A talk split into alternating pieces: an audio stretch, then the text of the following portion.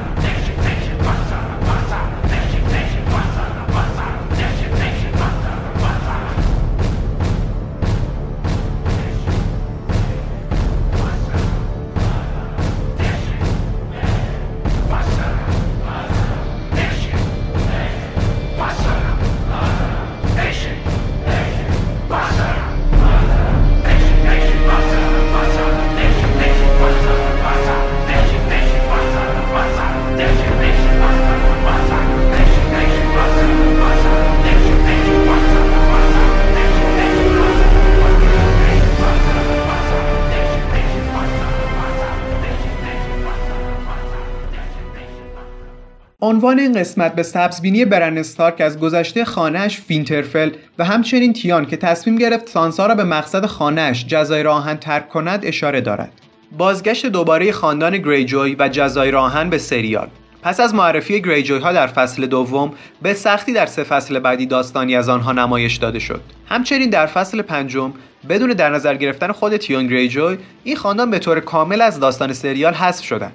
در جلد سوم رمان گریجوی ها حضور برجسته ای دارن ولی با این حال حضور گریجوی ها در فصل سوم و چهارم سریال بسیار کم و نامحسوسه. به طوری که کارگردان سریال در انتهای فصل سوم دست به ساخت یک سایت پلات با حضور بیلون و یارا زدن. که در آن رمزی اسنو همراه با نامه توهین‌آمیزش حالت قطع شده تیان را نیز برای آنها ارسال می کند که باعث می شود یارا برای نجات تیان راهی دردفورت بشود. البته این عملیات نجات در فصل پنجم در اپیزود قانون خدایان و آدمها در عرض سه دقیقه شکست سختی خورد و به پایان رسید. حالا این درسته که خیلی ها معتقدن این اتفاقی ایراد به حساب میاد. گویا یارا یه قاره رو با کشتی دور زد بدون که هیچ دستاوردی برای روند داستان داشته باشه. متاسفانه همینطوره. در ادامه باید اینم اضافه کنم که گریجوی ها در رمان سوم حضور بسیار فعالتر و تاثیرگذارتری بر داستان دارند و حتی در کتاب چهارم و پنجم چندین شخصیت از آهنزادگان برای خود فصولی را در کتاب دارند. اما دستن در کاران سریال در فصل چهارم و پنجم تمام بخش داستانی گریجوی ها را تا حد امکان کاهش دادند. در این قسمت سریال یورون و ایرون گریجوی برادران کوچکتر بیلون گریجوی اموهای تیان و یارا معرفی می‌شوند. تولید کنندگان سریال در ابتدای ساخت آن مطمئن نبودند که هرگز قادر باشند بزرگی جزایر آهن را مثل رمان چهارم به نمایش بگذارند. برای همین در فصل دوم زمانی که تیان به جزایر آهن و دیدار با خانوادهش در پایک می‌رود هیچ اشاره به اموهای خود نمی کند در آن زمان هیچ انتظار نمی‌رفت بخش داستانی جزایر آهن به طور کامل نشان داده شود. برای همین از ایجاد اطلاف وقت داستان خودداری کردند. در کتاب زمانی که تیان به جزایر آهن باز میگردد توسط جوانترین عموی خود ارون گریجوی که کیشیش خدای مغروق است غسل داده می شود و مجددا به مذهب خدای مغروق می پیوندد اما در فصل دوم سریال در اپیزود آنچه مرده هرگز نمی میرد تیان توسط کیشیشی که نامش ذکر نشده است غسل داده می شود نه عموی خود ارون اما این بار در اپیزود جدید ارون گریجوی نیز حضور پیدا کرد و مراسم کفن و دفن برادر بیلون را اجرا کرد. هرچند به طور مشخص در این اپیزود هیچ اشاره به ارون گریجوی نمی شود اما در بخش HBO Viewers Guide تیزور اپیزود آینده تایید می شود کیشیشی که یارا در طول این اپیزود با او در خصوص جانشینی پدرش بحث می کرد عمویش ارون گریجوی بوده است. در رمان عموی سومی نیز وجود دارد به نام ویکتاریون فرمانده ناوگان دریایی آهنزادگان. اما به نظر می رسد در سریال نقش او و شخصیت او قرار است به یارا منتقل شود. که البته باعث خوشبختی شخصیت یارا خواهد بود. چرا که ویکتوریون یه آهنزاده به تمام معنیه. فرمانده زبده و جنگجوی دلیر. در صورتی که شخصیت ویکتوریون در یارا ظهور پیدا کنه باید منتظر اقدامات مهمی از جانب یارا باشیم. پیش از این در مجموعه تلویزیونی یک بار به عموهای تیان اشاره مبهمی شده است. کمی به عقبتر برگردید در قسمت چهارم از فصل اول فلجها حرامزاده ها و چیزهای شکسته در یک صحنه در مجموعه تلویزیونی به منظور معرفی بهتر شورش گریجوی ها یک backstory ساخته می شود زمانی که تیریون لنیستر قصد دارد وینترفل را ترک کند با تیون گریجوی روبرو می شود و او را مسخره می کند که چطور آخرین پسر بیلون گریجوی بزرگ و به نوکری استارک ها درآمده است. در این اپیزود تیریون اشاره به نابودی ناوگان لنیستر در لنیسپورت می کند و تیریون می‌گوید که عموهای تیان مسئول این قضیه بودند اما هیچ اشاره به نام آنها نمی کند. در اینجا به نظر می رسد نویسندگان سریال سعی داشتند تا گزینه های خود را برای نگه داشتن آهنزادگان حفظ کنند. یه دلیل واضح دیگه برای این نکته که کسی تو دریا نمی‌تونه با ناوگان خاندان گریجوی رقابت کنه. حتما همینطوره. کلمات دقیق تیریون در اون اپیزود این بود. من هنوز کشتی های پدرمو به یاد میارم که تو لنیسپورت میسوختن. من معتقدم عموی تو مسئولش بود. یورون مردی رنگ پریده و بسیار خوش قیافه با مو و ریش مشکی. او چشمندی روی چشم چپ خود قرار داده و به خاطر همین چشم کلاقی لقب گرفته. با استناد برادرزادش تیان چشمبند یک چشم سیاه که با بد جنسی میدرخشد را پنهان می کند هرچند دقیقا معلوم نیست که آیا در زیر آن چشمبند واقعا چشمی وجود داره یا فقط یه حفره خالیه. چشم راست اون مثل آسمون تابستونی آبیه و با عنوان چشم لبخندزن او نامیده می شود همچنین لبهای او آبی کمرنگ است. به دلیل تمایل بسیارش به نوشیدن سایه اصرگاهی با این حال در مجموعه تلویزیونی دو چشم او سالم است و هیچ چشمبندی بر روی چشم خود ندارد. این اولین باری نیست که سازندگان سریال به توصیف های شخصیت های کتاب توجهی می‌کنن اما ممکن این بیتوجهی از بدترین اونها بوده باشه. یارا گریجوی با دقت استراتژی جنگی کلی پدرش مورد انتقاد قرار میده. در حالی که ارتش شمال در حال مبارزه با لنیسترها در جنوب بود فرصت طلبانه به شمال حمله کرد. اما بعد از اون دیگه هیچ پیشروی نکرد و منتظر مون تا وقایع آینده رو رقم بزنه. حتی تیون در فصل دوم در این مورد از بیلون انتقاد می‌کنه. زمانی که جنگ در سرزمین های اصلی به پایان رسید هم استارکا و هم لنیسترها توجه خودشون رو به گریجوی ها منعطف کردن اظهار نظر یارا در خصوص مردن برای سنگ ها و درختان اشاره به یکی از سخنرانی های جالبش در کتاب داره. زمانی که در مقام فرماندهی کشتیش به حمله به شمال اعتراض می‌کنه به جای حمله به سرزمین های ثروتمندی چون ریچ یا سرزمین های غرب و تسلط بر معادن اونها باید به زمین های بایر و یخزده شمال حمله کنیم. البته نباید یک طرفه به قاضی رفت. شمال آسیب پذیر بود و تو اون زمان لرد بلند مرتبش ادارد استارک رو تازه از دست داده بود. اگه بیلن می‌خواست به سرزمین های ثروتمندتر از شمال دست درازی کنه ممکن بود با مشت آهنین تایوین لنیستر مواجه بشه. کی می‌تونه بگه؟ به حال بیلون کارشو نیمه تموم گذاشت و همه دستاورداشو به باد داد. در ادامه یارا نامه رو می‌خونه که خاندان گلاور قلعه و جایگاه خودشون رو تو دیپ وود موت باز پس گرفتن. این آخرین قلعه باقی مونده برای آهنزادگان در شمال بود که از زمان شروع جنگ رو در اختیار داشتن. یارا شخصا رهبری حمله و تصرف دیپ وود موت رو در فصل دوم به عهده داشت. در جلد دوم رمان دیپ وود موت توسط گلاورها و به کمک استانیس براتیون باز پس گرفته میشه. هرچند در رمان بعد از دیپ وود موت یک قلعه دیگه تورهن اسکوئر نیز در اختیار آهنزادگان قرار داره که در فصل دوم به تصرفش توسط آهنزادگان اشاره شد. در رمان تورهن اسکوئر یکی از پادگانهای تازه آهنزادگانه که در اون حملات جدید خود را به سمت شمال سازماندهی می‌کنه هرچند در مجموعه تلویزیونی به طور کامل قلعه تورهن اسکوئر به فراموشی سپرده شده و اینطور نشون داده شده که دیگه هیچ آهنزاده‌ای در شمال حضور نداره. در کتاب تنها در زمان آزادی دیپ‌وود موت است که به خاندان فارستر اشاره می شود خاندان فارستر خاندانی اشرافی از ولفزوود در شمال است. این خاندان تحت فرمان خاندان گلاور از دیپ‌وود موت هستند. از نظر آشا گریجوی این خاندان یک قبیله است. خاندان فارستر در بازی کامپیوتری بازی تاج و تخت ساخته تل تیل نقش دارند. مقر آنها در آیرون راث و شعار آنها آهن از یخ است؟ آنها بخش عمده جنگل آیرون وود در وولفزوود را در اختیار دارند. که این قضیه باعث آزردگی خاندان وایت هیل رقیب سرسخت آنهاست. در زمان بازپسگیری دیپ وود استنیس از راهنمایی های شکارچیان به نام قبایل فارستر وودز شاخ شکسته ها و بول ها کمک می‌گیرد. هرچند شروع بازی تاج و تخت ساخته تیل تیل برگرفته از فصل چهارم داستان سریال بود و روایت داستان بازی در همان زمان سریال و خط داستانی سریال پیش می‌رفت. ولی با پیشنمایش فصل جدید بازی انتظار می‌رود در این فصل احساس نزدیکی بیشتری با کتاب داشته باشیم و شاهد حضور استنیس برای بازپسگیری دیپ فود مت باشیم. با مرگ بیلون گریجوی تمام پنج پادشاه از جنگ پنج پادشاه مردند. برخلاف سریال در کتاب او بعد از رندلی دومین پادشاهی است که میمیرد. چه عجب بالاخره سازندگان سریال به یه نفر اجازه دادن بیشتر از مدت زمان حیاتش تو کتاب زندگی کنه. بعید نیست به خاطر ترافیک کشتار شخصیت ها بوده باشه. با مرگ بیلون گریجوی تمام پادشاهانی که استنیس برای آنها مراسم خون پسر دوم برگزار کرد کشته شدند.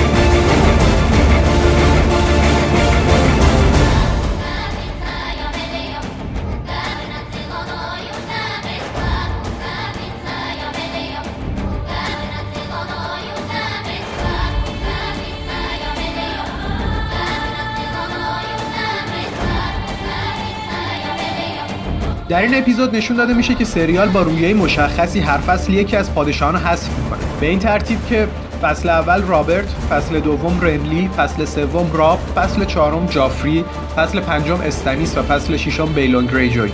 در این قسمت شاهد بازگشت دوباره برن استارک و همراهانش هستیم. آخرین بار برن را در فصل چهارم دیدیم و در فصل پنجم کاملا غایب بود. این غیبت کاملا تو تغییر ظاهری برن مشخص در اون زمان عوامل سریال توضیح دادن که با پایان گرفتن فصل 4 تا حد زیادی بخش مربوط به برند در کتاب پوشش داده شده و روایت های فرعی کمی از برند در کتاب باقی مونده که بتوان به تصویر کشید. اونها در نهایت احساس کردن که ملاقات با کلاغ سه چشم نقطه توقف بسیار خوبی برای برند و همراهانشه چرا که باعث میشه تو فصل پنجم برای ادامه دادن موضوع دیگه سریال جای بیشتری باز بشه. هرچند در توضیح این رفت و برگشت یک فصلی در سریال گویا این پاسخ ارائه شده که برند در حال آموزش دیدن جادو بوده. فصلی در پنجمین رمان وجود داره که برن استارک به دیدار کلاق سچشم میره. در اونجا برن با کمک کلاق سچشم دست به سبزبینی می‌زنه و گذشته رو می‌بینه. حالا که در فصل ششم سریال سعی شده تمام فلش های داستان به کمک سبزبینی برن به نمایش در بیاد. در اپیزود نهایی فصل چهارم بود که کلاق سچشم ظاهر شد و در اون اپیزود بازیگر این شخصیت استون راجر بود. با این حال در بازگشت به فصل ششم شخصیت کلاق سچشم از نو بازطراحی شده و در حال حاضر کهنه بازیگر سوئدی فرانسوی مکس فون سیدو این نقش رو ایفا می‌کنه. یه شاهکار دیگه در به تصویر کشیده شدن کاراکترهای کتاب های ظاهر این کاراکتر دست کمی از فاجعه یورن نداره. در طول صحنه های فلشبک در سبزبینی برن استارک از وینترفل میگه که دو پسر جوونی که در حال مبارزه هستند یکیش پدرش ادارد استارک و دیگریش عموی جوونش بنجن استارک. پسر بزرگتر که در حال آموزش دادن به اون دوتا هست برادر بزرگتر اون دوتا یعنی برندون عموی برن که هم نامش هست نیست بلکه رودریک کسل جوونه. فرد مورد اعتماد وینترفل و استاد رزم اسلحه‌اش که در فصل اول سریال معرفی شد و در فصل دوم در زمان غارت وینترفل توسط تیان گریجوی کشته شد. نکته جالب اینه که اگه در این صحنه با دقت به رودریک جوون نگاه کنید می‌بینید بازیگر او کسی نیست بجز دانیل پورتمن بازیگر نقش پادریک پین که فقط لباسهای شمالی بتن کرده. مقداری گیریم شده و همچنین ریش و سیبیل به صورتش چسبوندن. لازم بدونید که دانیل پورتمن در واقع پسر واقعی رواندانچی بازیگر شخصیت رودریک کسل در فصل اول و دوم سریاله. شاید یکی از اصلی ترین دلایل استفاده از پورتمن برای این نقش همینه. آهان به این میگن یه نکته اساسی و موشکافانه. من یکی که نمی‌تونستم با این گریم تشخیص بدم. هنوز به نکته های خوب نرسیدی لیانا به ادارد جوون میگه که به زودی مجبور وینترفل رو ترک کنه و به ایری بره. در میون اشراف وستروس مرسومه که بعضی از لردها فرزندان جوونشون رو در سنی خاص به یکی از قلعه های متحدینشون میفرستن تا برای چند سال اونجا زندگی کنه و آموزش ببینه. از برخی جهات این کار شبیه زندگی در مدارس شبانه روزیه. این روش علاوه بر کمک به رشد پسران برای تبدیل شدن به مردانی جوون باعث میشه که تجربه با ارزشی هم کسب کنن. همچنین باعث ایجاد دوستی پایدار با دیگر خاندانا و تقویت اتحادشون میشه. طبق سنت ادارد از 8 سالگی به همراه رابرت براتیون میره پیش جان ایرن در ایری و اونجا بزرگ میشه. اینکه ادارد و رابرت در ایری پرورش یافتن. در فصل اول بارها توسط این دو ذکر شد و بعدها در season چهارم مرغ مقلد لورد یوهان رویس در خصوص پرورش ادارد در ایری و ایجاد رابطه دوستی با بسیاری از لردهای دره به سانسا استارک توضیحاتی میده. در این قسمت نشون داده میشه که نام واقعی هودور در واقع وایلیس هست و اون می‌تونه به طور عادی صحبت کنه. ظاهرا در سالهای بعد اتفاقی براش پیش میاد که سبب معلولیت ذهنیش میشه. هودور تنها کلمه بیمعنیه که اون می‌تونه بگه و برای همین این نام مستعار رو روش گذاشتن. در رمان نام واقعی هودور در واقع والدره نه وایلیس. مجموعه تلویزیونی احتمالا این اسم تغییر داده که بینندگان اونو با والدر فری اشتباه نگیرن. هرچند به نظر من اسم والدر یکی از اسمای رایج تو وستروسه مثل والتر که در زندگی واقعی بسیار زیاده. همچنین تو کتاب یه دو جین شخصیت به همین نام در روایت داستان معرفی میشن. به خصوص بین فریها که یک اسم بسیار شاخص و شناخته شده است. کریستیان نارن که نقش هودور بزرگسال بازی می‌کنه یک خالکوبی برجسته در بالای ابروی سمت راستش داره. در سریال برای پنهون کردن این خالکوبی با کمک گریم یه جای زخم در قسمت بالای چشم راستش درست کردن تا محل خالکوبی بپوشونه. همچنین در فلش بک هم شخصیت جوون هودور اون زخم و بالای چشمش داره تا این تطبیق برای حفظ کردن جای خالکوبی بین هر دو شخصیت هودور باقی بمونه. ننه پیریا اولدان بار دیگر تو این فلش بک حضور پیدا می‌کنه. هرچند که تو گذشته اونو فقط به اسم نان صدا می‌کردن. متاسفانه بعدا مشخص میشه که ترس نان در خصوص نوه بزرگش هودور یا همون والیس برای ورود به زندگی خطرناک موجه بوده. چرا که دو تن از پسرانش در زمان شورش رابرت میمیرن و نوه دیگش هم در زمان مبارزه در برابر گریجوی ها در طی شورش آهنزادگان کشته میشه. اولد نن یکی از کاراکترهای مورد علاقه منه تنها کسی که تو فصل اول سریال حقیقت شب بی انتها و خطر آدرها رو باور داره و داستانهاش رو برای برن استارک تعریف می‌کنه. ظاهر فرزندان جنگل از آخرین باری که در season 4 دیده شدن به شدت پیشرفت کرده که ظاهرا دلیلش گرفتن یه season مرخصی و افزایش بودجه و استفاده از ترکیبای CGI پیشرفته بوده. این بازسازی ظاهر اونا رو خیلی به اون چه در کتاب توصیف شده و همچنین نقاشیهایی که از اونا در بخش افسانه و تاریخ وجود داره نزدیکتر کرده. چشمان گربه‌ای براق پوست فندقی رنگ و خالدار مثل آهو. البته در کتاب توصیف شده که دستان اونا چهار و به پنجه ختم میشه. ولی در این اپیزود مشخص نبود. در کل مشخص مشخصات ظاهری اونا زیاد شبیه انسانا نیست. بعضی از توصیفات فرزندان جنگل در کتابم این مفهوم میرسونه که اونا شبیه سنجاب انسان نما هست. اسمی که قولها روی اونا گذاشتن به معنی مردم سنجابی کوچکه. باید توجه کنید که فرزندان جنگل شبیه هیچ یک از قومیت های انسانی نیستن. چرا که اونا اصلا نژاد انسان نیستن. هرچند در اپیزودهای قبلی از بازیگران کودک برای بازی در نقش فرزندان جنگل استفاده می‌شد ولی در این اپیزود شخصیت لیف برای درک و تسلط بهتر از نو طراحی شده و در حال حاضر توسط کی الکساندر ایفای نقش میشه. خب این از سهم من. کنجکاوم بدونم تو برای شنونده آمون چی تهیه کردی؟ خب کنجکاویت رو زیاد منتظر نگه نمیدارم. در بخش بعدی می‌رسیم به قتل روز بولتون. رمزی بولتون که میترسید به خاطر شکستهاش و با به دنیا آمدن پسر شرعی پدرش از همسرش والدا از وراست محروم بشه روز بولتون رو به قتل رسوند. قتل عام مارتل ها هم در اپیزود گذشته در کتاب اتفاق نمیافته. اینم اضافه کن که صحنه قتل روس بولتون بیشباهت به صحنه نبود که خودش در فصل سوم راب رو می‌کشه. و در بررسی ها این انتقاد صورت گرفته که این ماجرا درست برنامه ریزی نشده و یا شاید هم فقط برای ایجاد شوک در بیننده درست شده بوده. به نظر من در واقع مارتلا باطلاقی بودن که سازنده ها با کشتن شخصیت های اصلیش سعی کردن خودشون ازش بیرون بکشن. نکته بعدی اینه که در این اپیزود رمزی باقی ماندگان خاندان بولتون رو هم از بین می‌بره. پدر خودش مادر خوندش و حتی برادر ناتنی تازه به دنیا اومدش که می‌تونن تشابهات زیادی با خط داستانی مارتل ها داشته باشن. رمزی حتی به طرز وحشیانه والدا و نوزادش رو با سگهای شکاریش از بین می‌بره. البته خودمونیم. عجب سگای شکاری حرف گوش کنی بودن. خود روز بولتون نتونسته بود اینطوری که رمزی سگاش رو تربیت کنه رمزی رو تربیت کنه. هر تشابهی همینجا تموم میشه. با وجودی که کارهای رمزی در این اپیزود بسیار خشونت آمیزه اما مشخصه که این موضوع از ابتکارات سریال نیست و نقطه اوج فیلمنامه است که از قبل برنامه ریزی شده. خط داستانی بولتون ها هم به شدت در سریال از کتاب پیشی گرفته و به احتمال قوی در کتاب بعدی نیز رمزی روس را از بین خواهد برد. علت اونم مشخصه. دقیقا مشابه به دلایلی که در سریال اون رو وادار به قتل پدر و خانوادهش می‌کنه. رمزی چندین بار و دوباره ثابت کرد که بسیار کوتاهبین و بیفکره. روس از اون قطع امید کرده بود و امکان داشت که روس به جای رمزی فرزندش از والدا رو وارث خود بکنه.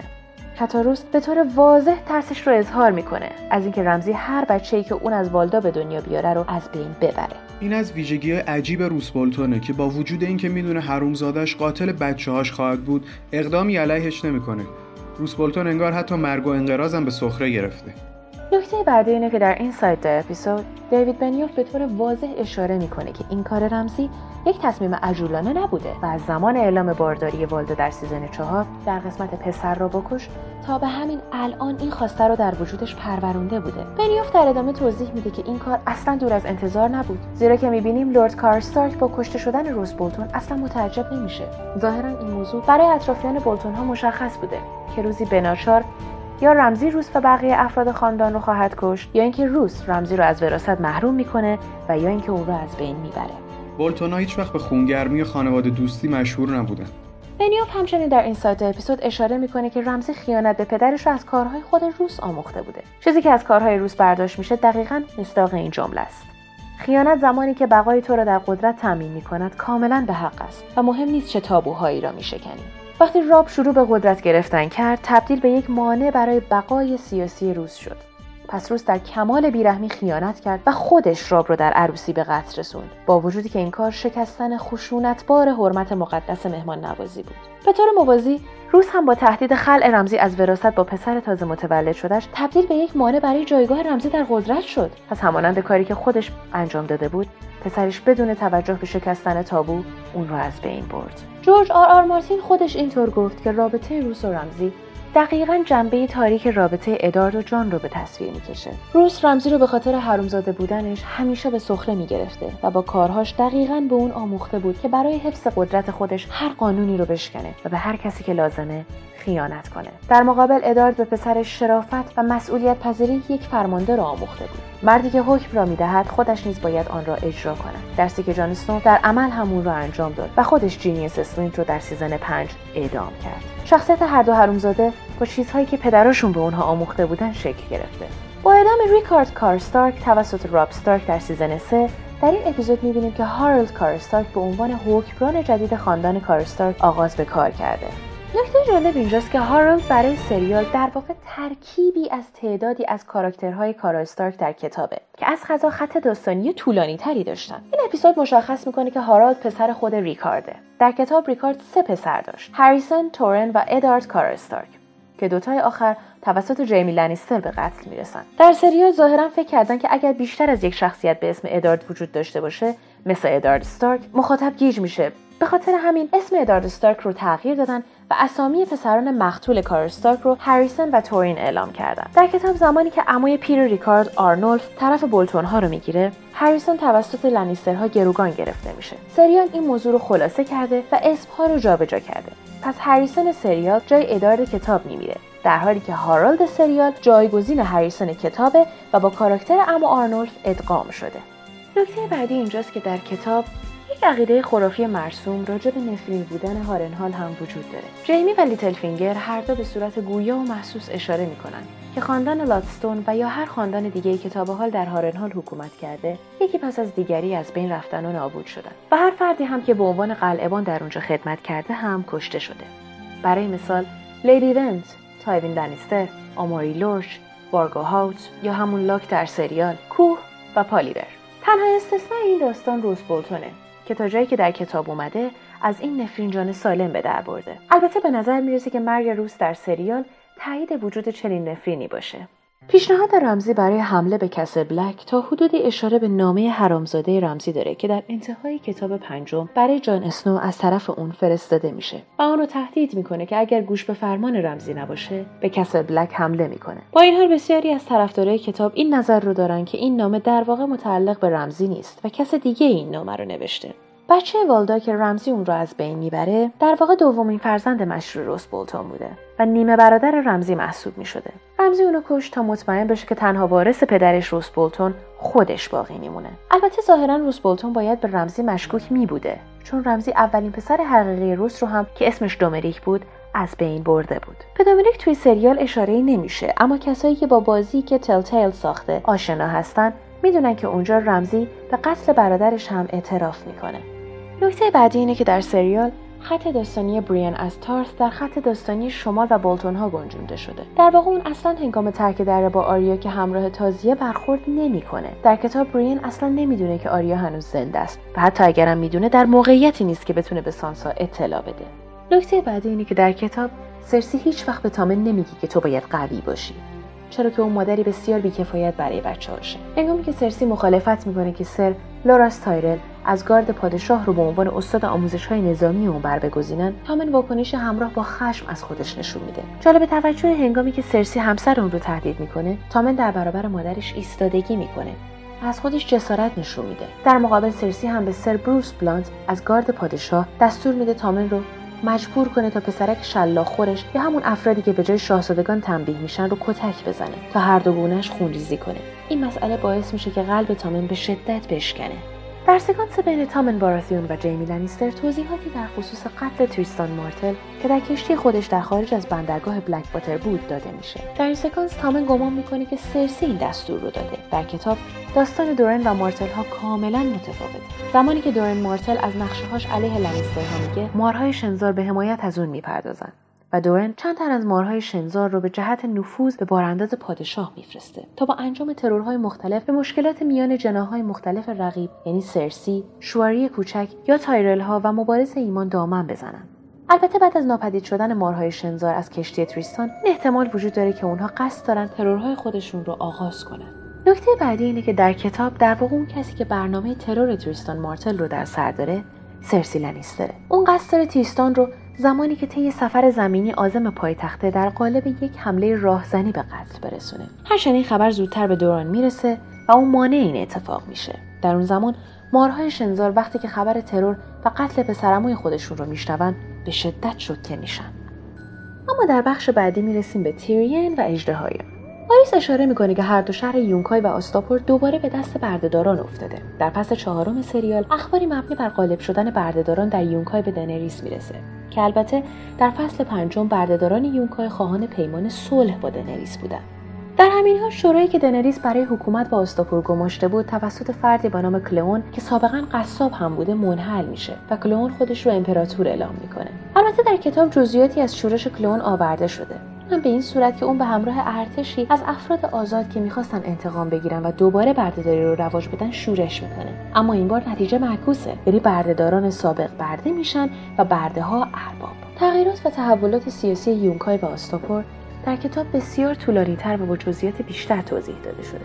اما پایانش دقیقا با پایان سریال برابری می‌کنه. در کتاب شایع شدن تاون در آستاپور باعث ضعیف شدن نیروهای دفاع از شهر میشه. و آستاپور بعد از محاصره به دست اربابان یونکای میافته.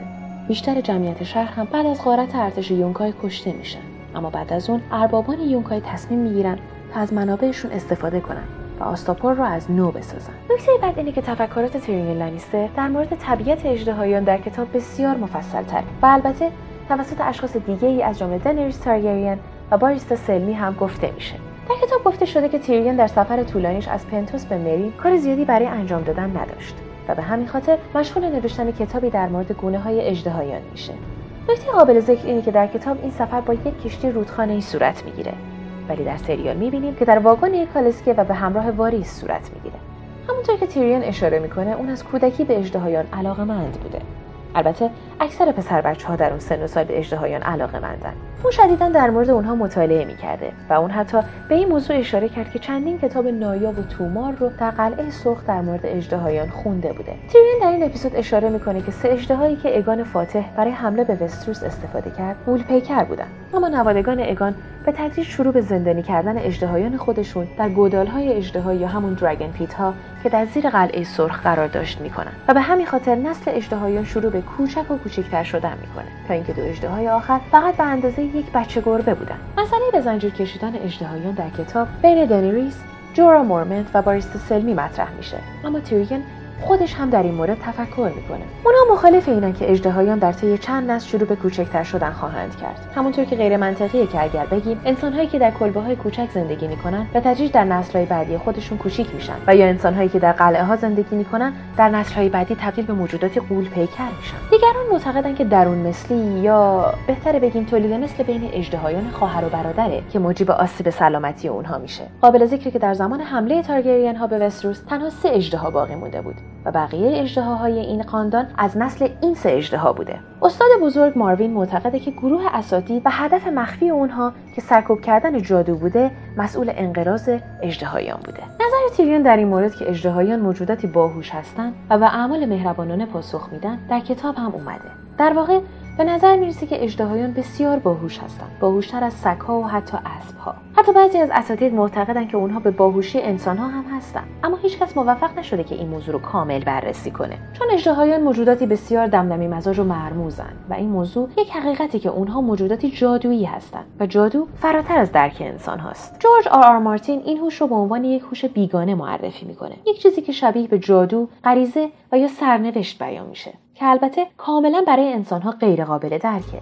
نظر کلی تیریان در مورد اژدهایان درسته اما اینکه اونها رو مارمولک های غول پیکر و به بدون فکر در نظر بگیریم کاملا اشتباهه. اژدهایان در کتاب بیشتر سعی می‌کنن در اطراف تارگریان ها حضور داشته باشن هرچند باز هم اونها تعداد زیادی از تارگریان ها رو هم سوزوندن.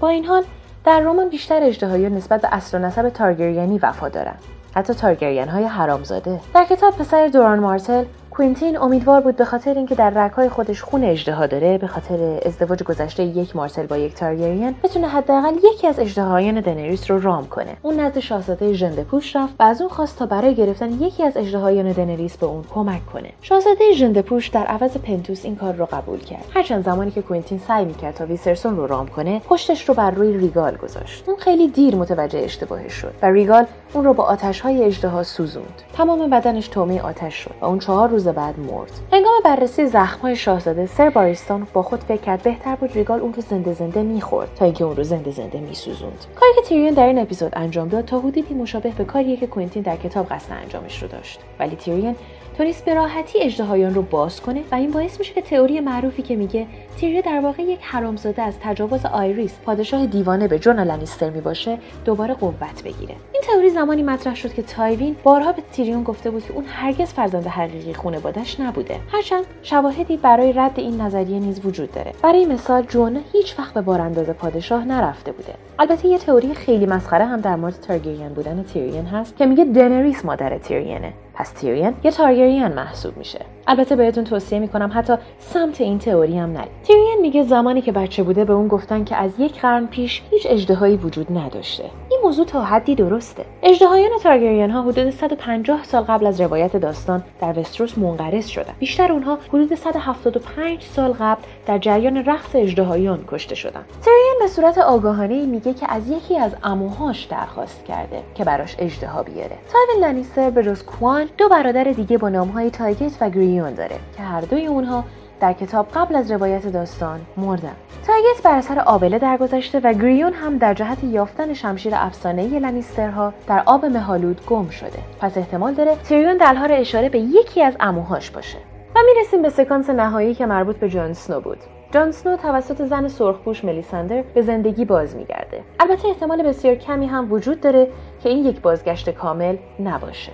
نکته جالب توجه دیگه اینه که در کتاب داووس همواره از ملیساندر و کارهای جادویش نفرت داره و این درخواست احیای دوباره جان با رفتار حقیقی اون متناقضه.